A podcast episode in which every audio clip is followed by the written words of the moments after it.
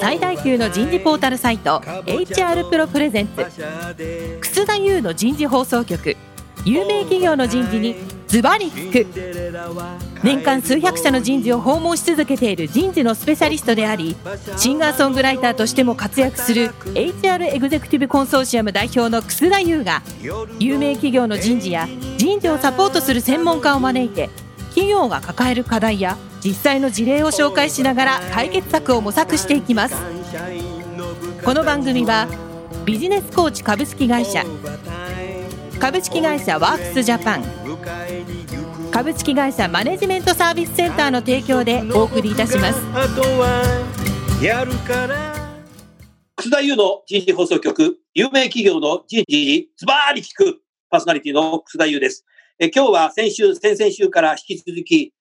ズームでですね、えー、皆さんご自宅から出演をしていただいております。先々週からお送りしているテーマ、テレワークでの働き方、日米の違い。今日は第3回目ということで、日米における仕事の進め方の相違点になります。早速ゲストの方をご紹介いたしましょう。株式会社日本総合研究所副理事長の山田久志さんです。山田さん、どうぞよろしくお願いいたします。よろしくお願いします。続きまして、ギャップインクグローバルコンペンセーション HR ビジネスプロセスマネージャーの松浦勝次さんです。松浦さん、今日もどうぞよろしくお願いします。よろしくお願いします。松浦さんはサンフランシスコから出演していただいています。最後に株式会社メルカリコーポレートエンジニアリングティームの武田良介さんです。武田さん、今日もどうぞよろしくお願いします。よろしくお願いします。いや先週はね、アメリカ人も空気読むんだということをね、聞いて、ええー、ってみんなでなりましたけど、今日番組をお聞きの皆さん、先週の番組を聞いてなければ、先週の番組を聞いてから今日の番組を聞いていただけるといいんじゃないかな、えー、そんなふうに思いました。今日のテーマ、日米における仕事の進め方の相違点になります。早速ですが、山田さん、先週、先々週の話を聞いて、サンフランシスコのベイエリアの仕事の仕方、または東京の仕事の仕方、在宅勤務ということでは、何か相違点、何かありましたでしょうか？いややっぱりだいぶ違うなという印象は受けましたね。あの、まあ、メルカリさんはまあ、だいぶその日本の中では半分アメリカライズされてるっていう形だと思うんですけど、まあ、典型的なですね、日本企業と比較すると特にやっぱりギャップさんってのはだいぶ違うなというですね、印象を持ちましたね。やっぱりその仕事の進め方っていうことで言うと、私やっぱりすごく印象だったのはですね、あの、うん、基本的にやっぱり、キャップさんの場合は、上司の決めた仕事をやるということですね。で、日本って結構ですね、仕事の範囲が曖昧で、勝手に自分たちで仕事を作ったりとかですね。うん、人が、人ごと作っちゃうからね。そういう、まあ、まさによく言われるんですけども、あの、仕事と人の関係で言うと、日本はまず人ありきだと。で、そこに仕事がついてくるし、うん、まあ、仕事も生まれると。うん、ところが、アメリカはまず仕事ありで、あるいはその、ジョブっていうんですかね、その、職責があってですね。で、それで、まあ人がついてくる。まあそこの能力がある人、そこの適性がある人が、まあ仕事に与えられる。そこのね、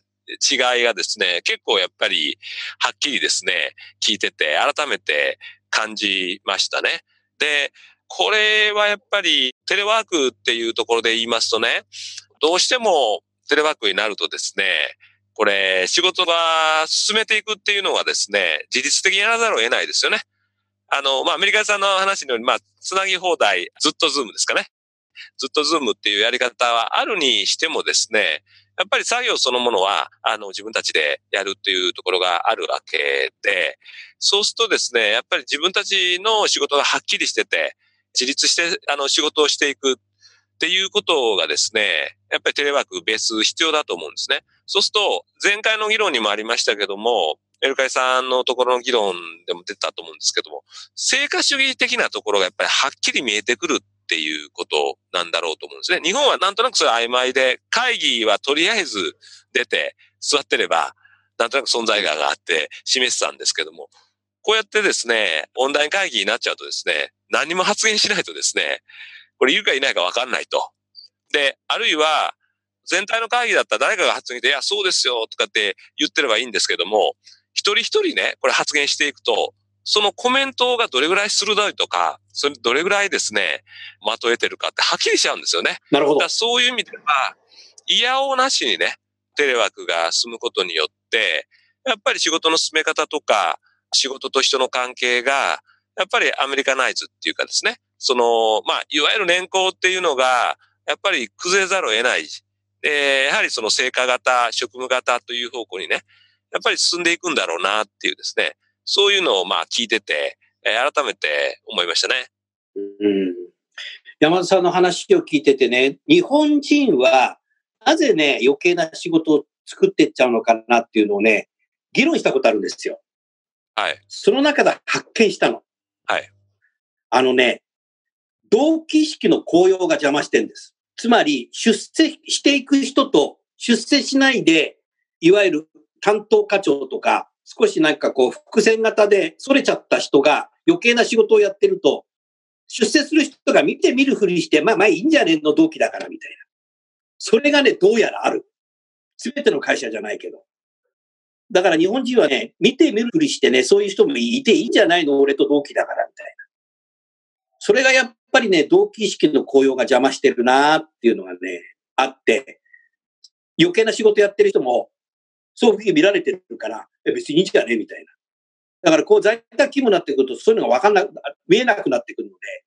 本当に成果主義が試されるね。で、それ実は私ちょっとデータをですね、分析したことがあるんです。あの、これは、うん、ええ、個別企業というよりはですね、国ごとなんですね。その、はい、アメリカと日本だけじゃなくて、ヨーロッパ、いろいろ国があります。ですから、まあ、いわゆる OECD ですね、のデータ取れるので、テレワーク比率と雇用の流動性というかね、勤続期間の長さ、うん、この相関取ると、テレワーク比率の高い国の方が、勤続期間短くなるんです。あ、そう流動性なんです。で、それはね、さっきの話とやっぱり関係してましてね。うん、日本は同期でしょ？同期っていうのは、同じ企業入って長く勤めてるから同期なんですよ。うん、顔知ってるから、若い時から知ってるから。うん、出世してる人もね、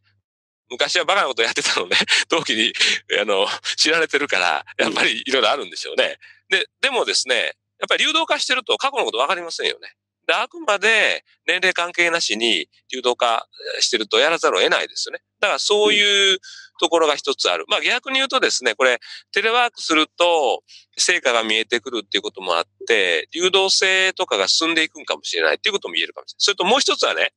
専門職の比率なんです。働いてる人の中で専門職がどれぐらい多いか。この相関の方が明確に出るんですけども、うん、テレワークの進んでる国ほど専門職の割合って高いんですね。で、専門職っていうのは、やっぱり自分のやる仕事がはっきりしてて、自ら進んで裁量権もあって進めていけるっていうね。うん、まあもちろん上司の元でのその範囲の中っていうことですけどね。うん、だそういう方向に少なくとも、あの、これやっぱり相関があるわけで、あの、そういうことを進めないとテレワークって本気でワークしないしですね。で、やっぱりこれからは日本はこれやらざるを得なくなってますからね。結果的にですね、いわゆる専門職的な仕事があって、それに必要な、あそれを前提に仕事を進めていく。あるいはある程度やっぱり流動化していくっていうですね。やっぱり社会そういうふうに変わっていくんだろうなっていうですね。うん、まあそういう意味でまさにおっしゃってるその動機意識っていうのがね、もうちょっとそれは変えていかないと。まあ仕事とやっぱりプライベートのところはやっぱり分けていくっていうね。で、やっぱりもう一つやっぱり松田さんのお話聞いてて思ったのはそうですよね。仕事と家庭のところですね。結構やっぱり分けて。で、しかも両方ですね、バランス、両立させていってると。で、それで思ったのは、日本でよくワークライフバランスって言いますよね。でもね、松田さんの話聞いてると、やっぱり子育てっていうのもものすごい重要な人生にとってのやるべきことですね。そうすると、やっぱりそこを、やっぱり仕事と両立するために、例えば朝早く起きて仕事をして、で、子供を送り迎えする。で、仕事をして、また、あの、早めに、一旦仕事終わって、え子供を迎えに来るっていうですね。で、日本はこれは、男はもう昔は仕事だけやってればいいと。女性がその家庭の仕事は子育ての仕事。でも、今もう違うわけですから、そういうところのね、違いもやっぱり、すごくあるなっていうですね。だから、ワークライフバランスじゃなくて、ワークライフマネジメントですよね。その、どういうふうに自分で時間をですね、コントロールして、自分に規律を作ってですね、で、やっていくかっていうことね、えー、そういう意味で進んでる社会だなっていうですね、そういうまあ違いっていうのが改めて聞いてて感じましたですね。うん。そうすると山田さんの話を聞いてて、その1点目の方の同期ですけれども、日本のビジネスパーソンは、やっぱり LINE 管理職になる出世するっていうことが一つのステータスになってて、複製型人事制度で、そこから外れると何かこう違う感じになってっちゃって、働いてるフリーの人たちが大量生産されちゃったんじゃないかなっていう、複製型人事制度の行方が今なのかなというふうに、そんなふうに思いましたね。そうすると、松浦さん。はい。ギャップでは、やっぱり管理職になっていく出世するっていうのがやっぱり大ステータスなの？それともやっぱ専門職っていう方がみんなやりたくて、その人たちの方が何かステータスなのそれこそ個人の価値観がもうそもそも違うので、どっちが成功ってもその人によりきりなんですよね。要は出世こそが成功だっていうふうに思っていって、それを突き詰めていく人もいれば、専門職で行きたい。うん、それを深く行きたいんだっていう人もいるし、ないしは仕事にそもそも重きを置いてないから、この仕事がずっとここのまま続けばいいやって思ってる人ももちろんいて、全員が全員正しいというふうに、それは個人の自由なので、あの、尊重されてるわけですよね。なので、そういう、先ほどおっしゃった。自由っていうのはそういうことなんだよな。そうなんです。それぞれに人生設計があっていいっていう考え方で、全員が全員それを尊重されてるがゆえに、同期っていう考え方はもちろんないですし、年齢による昇給とかっていう話ももちろんないわけですよね。だから、50代とか60代で、まあ、もうそろそろ定年を考えようかなっていう人であっても、別に今のその、今までの人生がずっとその専門職を切り詰めていくのにとっても満足していて、すごくその生活は楽しかったよっていう人ももちろん全然いるわけですね。それも素晴らしいと評価されるわけだし、そこら辺は違うなと思いますね。うん。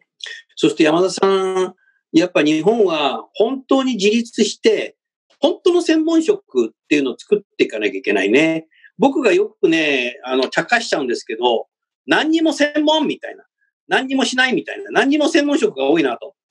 ちょっと茶化しすぎですけど、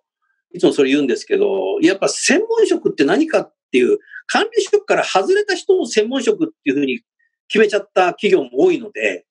それがちょっと違っちゃったんじゃないかなっていうふうに思うね。いや、おっしゃる通りでね、その、そこは、なんていうんですかね、仕事の能力っていうのは、いわゆる特定の、その職種のですね、人事だったら人事に関しての様々な、例えば人事制度のことをよく知ってる、あ賃金設定の原理が分かってるとか、やっぱりモチベーションのことが分かってる、そういう、その仕事をですね、進めていくための、そういうそのスキルとか知識っていうのもあるんですけども、もう一つはですね、あの、今の仕事っていうのは、職人じゃないので、そのチームで仕事をしていきますよね。で、あるいは顧客っていうことをですね、なんかいいものを作ってそれで終わりっていうんじゃなくて、顧客っていうことをやっぱりよく分かってないとダメなので、うん、一種のなんていうんですかね、ジェネリティスキルというかですね、もうちょっと広いスキルがいると。だからよくマネジメントスキルとスペシャリストのスキルってよく分けちゃうんですけど分けちゃうね。あの、完全に分けたらやっぱり違うと思うんですよ。あの、もちろんね、あの、ジェネラルマネジメントっていうのは会社の組織があって、本当にまあトップマネジメントが上の方っていうのは全体のことを見渡していくっていうスキルなんですけども、例えば人事の、じゃあ人事の部長っていうのは、いわゆるその人事のマネージャーっていうのは、人事のそういう、このことだけ知ってるったらいいかっていうと、そうじゃないと思うんですね。他とこの接触をしたりとか、ある程度やっぱりジェネラルなですね、うん財務と怖いことは知らなくてもですね。だから、そういうところが日本の場合は完全に分けちゃったっていうね。で、専門職の人はもう私のこの専門は他知らないみたいなですね。うん、そうなっちゃうとやっぱり上下関係になっちゃうんですね。そうじゃなくて、この道を進むんだけども、当然ですね、そこを突き詰めていくには他の人と共有しないとダメだし、世の中のことはやっぱりよく勉強しないとダメだし、っていうですね。まあ、これは人事からのメッセージも必要だと思うし、働く人たちのね、意識もね、あの、専門職になりたい人ってね、その、めんどくさいことから解放されたいと、私はこれだけやりたいっていう人、やっぱり多い傾向があるマネジメントとかしたくないみたいな。そうなんです。で、あの、確かにね、その、職性が低いだ、それでいいんですけども、やっぱり大きな仕事をしていいプロフェッショナルな仕事をしようと思うと、そういうことできないと、できないはずですよね。うんだからそこの日本人の、その、まあ最近はやっぱり専門職志向って強いんですね。プロフェッショナル志向強いんですけども、それって自分好きなことやってたらいいっていうことじゃなくて、そういうですね、やっぱり基本的なそのジェネリックスキルっていうことを一緒に高めていくっていうね。まあ成功してる人はそれできてるっていうことじゃないかなっていうのは思いますね。うん武田さん、今の山田さんのご提案に何かご意見、質問ありますか？はい。あの、すごい納得感があったところがあって、やっぱりそのもう、日本企業ってやっぱ専門職、総合職っていう形でコースをもう分けられてしまって、まあ、新卒でそのどっちのレールに乗るかみたいなところで決まってしまっていて、で、おそらく自分がどちらかのコース行った時に違う道を進めたいだったり、もしくはこの道を極めたいってなった時に、それを選択できにくい環境があるのかなっていうのはすごく感じます。まあ、なので、まあ、グローバルにこう対応したようなこうジョブが生まれないのかなっていうのはすごく納得感があるご意見だったなというふうに思ってます。で、でもこれを破壊していくのどうすればいいのかなっていうのはすごく感じるところでして、今のこの一括新卒採用だったりとか、そのコースが明確に分けられている状態だったりとかっていうのをどう打破していくのかっていうのをぜひ聞いてみたいなっていうのは思ってますし、なんか私自身もあの日本企業にいたので、前前職とか、そこから考えると、やっぱりその、なんか死活問題にすべきだと思うんですよね。その古い考えの企業は死んでいくみたいな 状況を作っていく必要絶対あるかなと思っていて、私みたい、まあわ私みたいというか私も若くないですけど、若い世代って今すごく多様化してきている状態だと思うので、今のこう仕事が合わないだったら転職をすぐしようとか、どういうキャリアを積もうかっていうのをこう個々が考えていって、で、そういう環境、多様化を受け入れれる環境を整えられない会社は、どんどん人が減っていく、優秀な人材が減っていく。まあそういった状況を作っていくと、全体的にそこは最適化されていくんじゃないかなっていうのは、あの、私自身がこう、いろいろ転職をしてきて思ったところですかね。なんかこう、その打開案というか、より良くなっていくためにどうすればいいかっていうのを、こう山田さんから何かあればぜひお伺いしたいですね。あの、ある意味ね、もう自動、ほっといてもそっちに進んでいくとは思ってます。ただまあどうやって進めるかってありますかね。で、なぜかっていうと、一つはですね、どうおっしゃったように若い人は意識変わってるわけですよ。もう大企業で、まあ本当は終身雇用いいなと思ってる人は多いんだけど、あんまり信用してないわけですよね。えーいつやっぱり企業がどうなるかわかんない。でも特にこんなコロナの状況だと、これ終わった後どうなってるかわかんない。で、そういう問題と、もう一つはですね、日本が、特にこれある意味アメリカよりも進んでるというかですね、そう早くなったってことなんですけど、高齢化が進んでるってことなんですね。で、かつですね、あの、従来だったら、まあ、年金は65歳、まあ、今でも65歳から支払われるんですけども、あの、すぐ、一斉にですね、70歳支給とかっていうことにならないと思います。それは一定の条件がないとそうならないんですけども、いずれにしてもですね、年金をもう長く生きる時代に入ってるとですね、これだけの今の年金だとですね、65歳からもらっても十分もらえないっていうかね、生活をかなり切り詰めないと生活できないっていう人がやっぱり増えていくんですね。そうすると、そのためにはどうするかっていうと、65歳からもらうんじゃなくて、えー自主的に繰り下げ支給って言って、例えば67歳からとか70歳まで働いてですね、で、その先をもらうっていうと、まあ結局その後がもらう年金の額が増えますからね、おそらくそういうことが増えていくと思うんですね。それはまさにそれはどういうことかっていうと、長く働くっていうことが一般化していくと。まあ人によりますけどね。そうなると、同じ企業でですね、考えてみれば、ちょっと前まで、2、30年まで55歳定年ですよ。で、55歳ぐらいまで、しかも変化があんまり激しくない時代まで雇用維持できましたけども、それをですね、60歳まで、あるいは65歳まで、もっと先行って雇用、一企業が維持できないですよね。そうなってくると、結局、まあ今は日本はまだですね、まあ法制の話もあって、雇用保障っていうのは特に大手は企業の責社会的に責任になってるので、ところがですね、そういうのってもう難しくなってくるんですね。働き続けようと思うと自分でキャリアを作って、一企業だけじゃなくて他のところでも移っても、あるいは場合によってはフリーランスですよね。そういうことも、まあ、草田さんはまさにそれの、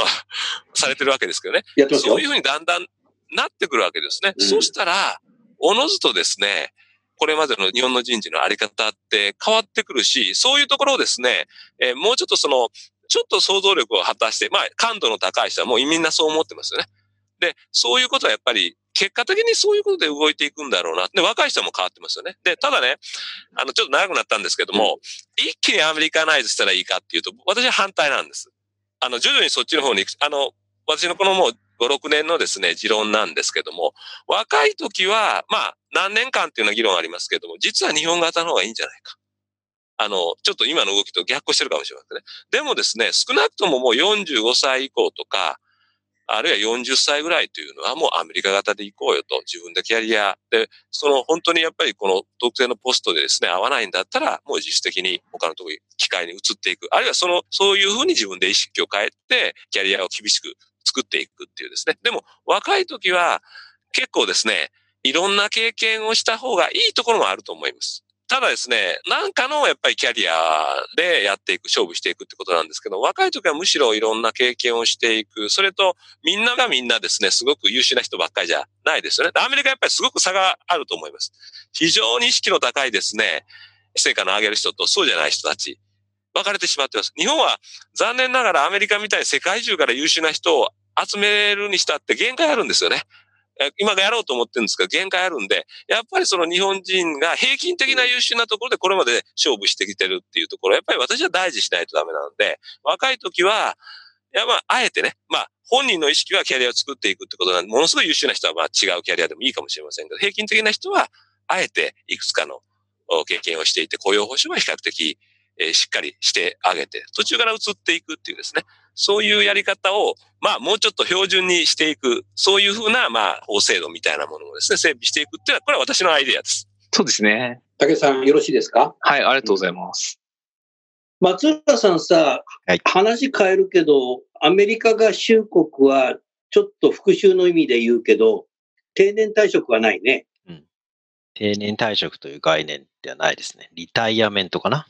うん、もう1967年から確かね、ない、ないと思うんだけど、もう50何年ない。そうすると、ギャップで働いてる人って、まあ本社に働いてる人って、辞めたいとき、定年したいっていうときは自分で辞めますってなるわけね。そうです。自分で人生設計を考えていて、あの、それなりのお年になられた頃に、いつぐらいをターゲットにリタイアしようかなっていうのを、まあ、アメリカの方は自分でそのお金を、資産を形成するっていう文化ももちろんあるので、っぱりそういうところの投資文化とかを考えみて、こう、自分の資産と自分がリタイアメントした時に、いくらで、どれくらい生活ができるであろうっていうのを、まあ、ファイナンシャルアドバイザーとかも交えながらやってるっていうのが多いと思います。その、ファイナンシャルアドバイザーと相談するお金は、会社が出してるの？大企業ですと、そういう相談できるような窓口があったりとか、もう福利厚生の？中に入ってたりとかしますね。うん。例えばギャップの本社だと何歳ぐらいみんなでみんな働いてる？いや、めっちゃバラバラですよ。50歳ぐらいで定年退職しちゃう人もいますし、あの、本当か？俺何やってんだ ?66 でまた働いてる。本当にだからその60歳、70歳近くでも働いてる方もいらっしゃいますしね、もちろん。あ、70歳でも働いてる人いるの？いますよ。その人ロールモデルでしょ。店舗でなんか素敵なおばあちゃんとかね、あの、子供服選んでくれたりいるいる、オールドネイビーいるじゃない？あの、サンフランシスコのオールドネイビー、でかいとこ。あそこのさ、あの、メンズのフロアのさ、おばちゃんすごいぜ。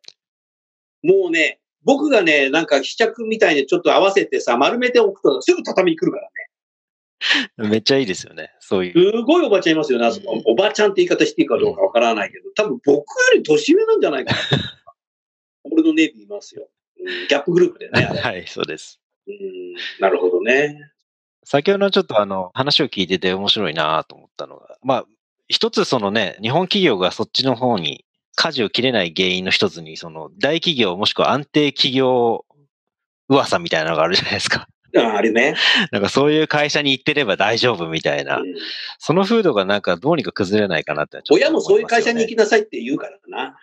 うん。でも、もう、もう今の時代、もう何年も前からそうですけど、本当はね、その雇用の安定なんて自分の中のスキルと知識しかないはずなんですよね。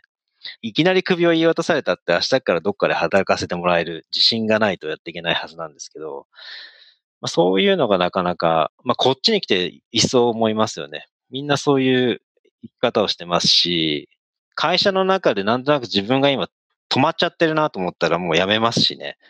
次のチャンスを求めて外に行かなきゃいけない。で逆にそれを逃してダラダラ仕事してるような人がいると、次転職活動した時に、お前この10年何やってたのっていうふうに面接で、長い勤続年数が逆にあだになるみたいな、うわそういう社会なので、まあそういうふうに、すぐ変わっていく必要はないと思いますけど、まあ、そうなっていくべきですよね。スポーツアスリートの世界と似てるね。なんか今の状況って、あの、それこそターニングポイントなのかなと思っていて、このワークライフマネジメントがこう進んでいく中で、多分成果主義でないと多分マネジメントできないし、生産性も上がらない状況になってくると思うんですよね。なので、先ほどおっしゃってたその原因っていうところが、このタイミングで結構最適化されていくんじゃないかななんて思いを持ってるんですけども、どうなんですかね、うんそこら辺。思いますよね。ベイエリアとかだともうそもそもその雇用の流動性、要は在宅勤務ができるとか、早く帰れるとかっていうのがもうないっていう時点でやめられちゃったり、うんうんうんもしくは採用ができなかったりするわけですよ。そういう時代がもし日本にもうすぐ来るんだとしたら、そういう風土があるメルカリさんとかそういう会社さんは日本の中でやっぱ優秀な人材を集めやすくなりますよね。うんうんどうした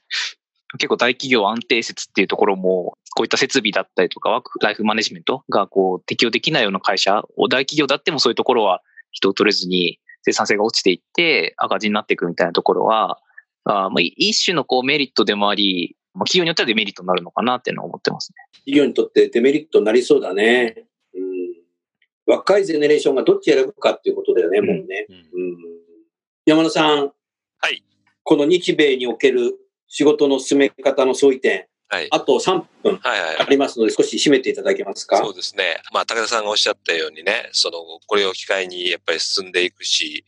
それが必要だっていうことの一方で、アメリカは今日改めてやっぱり、えー、松田さん聞いても進んでるし、いろんな学ぶところもある。一方でですね、ちょっと申し上げてる日本社会とアメリカ社会っていうのは、まあ、未来、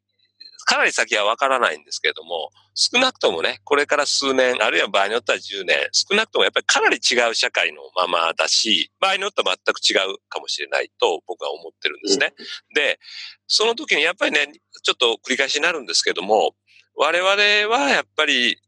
残念ながら世界中から超一級の人材を大量に集めるっていうのは限界あると思います。アメリカはやっぱり魅力的な社会なんで、これができるんですね。日本に来る外国人の方、優秀な方もいらっしゃるんですけど、やっぱり日本も好きでないと来てくれないと思います。単純にブランドだけとか給料だけで取るっていうのは、かなり限界があるだろうなと思います。で、それともう一つはですね、まあその結果なんですけど、アメリカっていう社会は、まあ多様の一方で、すごく格差のある社会ですよ。だからまあまさに今、社会が分断されて、もう大統領選はむちゃくちゃになってるわけですけども、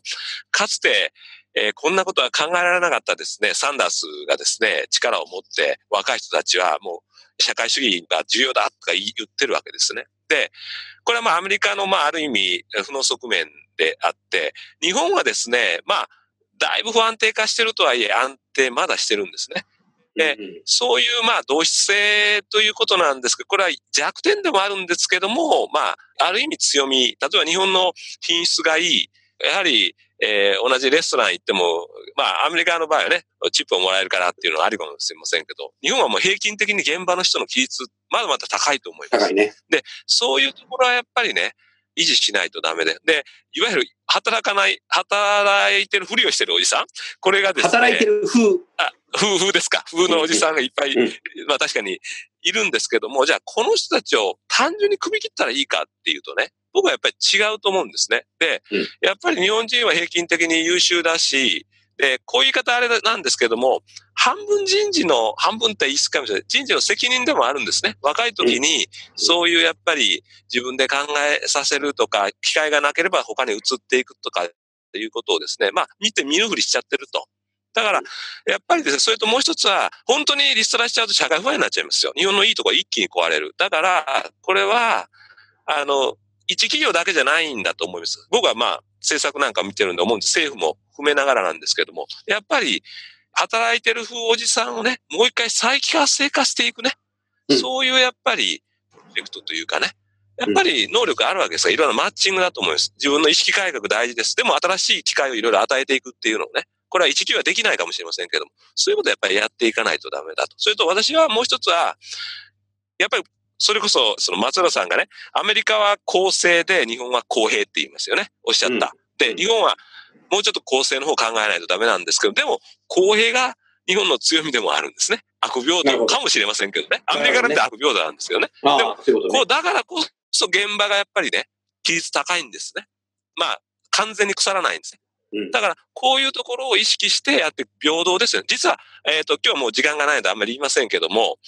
スウェーデンとか北欧っていうのがですね、実は面白いんですよ。アメリカみたいに流動的なんですけれども、地あなたの域格差あんまりないんです。だね。うん。そうなんです。で、それは社会全体が政府も含めながらセーフティーネットをしっかり作って、やっぱりその再教育をやったりとかっていうことをやってるんですね。だから、アメリカの住んでるところを一生懸命学ぶと同時に、もうちょっとね、スウェーデンみたいな違う第三の道もですね、探りながら日本的なことをですね、考えていく。まあ、これ、大きなテーマなんですけど、人事のね、非常にこれからのチャレンジングでクリエイティブな仕事じゃないかなと思ってます。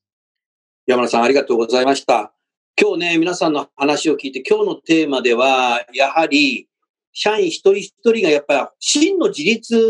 をしていかないとダメなんだろうなっていうふうに思いましたね。やっぱり会社にぶら下がってっちゃう。それを見て見ぬふりしていく。それは本当に良くないなというふうに思いました。真の自立って何なのかっていうのをまたね、違う、この人事放送局でテーマでね、どこかでまた皆さんに来ていただいてやりたいなって、そんなふうに思います。さあ、来週は最終回で新型コロナ収束後の日米の働き方、山田さんにですね、お話をお聞きしたいなと思います。最後にゲストの方をご紹介して、今日はこれで終わりましょう。日本総研の山田さん、ギャップの松浦さん、メルカリの武田さん、今日もどうもありがとうございました。ありがとうございました。ありがとうございました。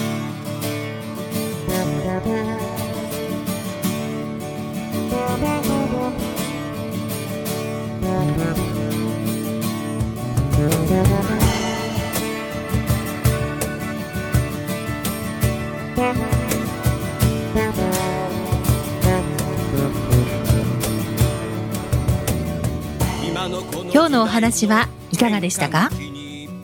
楠田優の「 The Times Will Change 時代は変えられる」とともにエンディングといたします。この番組は日本最大級の人事ポータルサイト HR プロのウェブサイトからもお聞きいただくことができます。HR プロでは人事領域で役立つさまざまな情報を提供しています。ご興味がある方はぜひウェブサイトをご覧ください。この番組は人と組織の生産性を高めるビジネスコーチ株式会社。企業の人材採用支援キャリア支援を通じて人と企業の持続的な成長と価値創造に貢献する株式会社ワークスジャパン。企業の人材戦略人材育成のプロフェッショナルカンパニー。株式会社マネジメントサービスセンターの提供でお送りいたしました。それでは来週もお楽しみに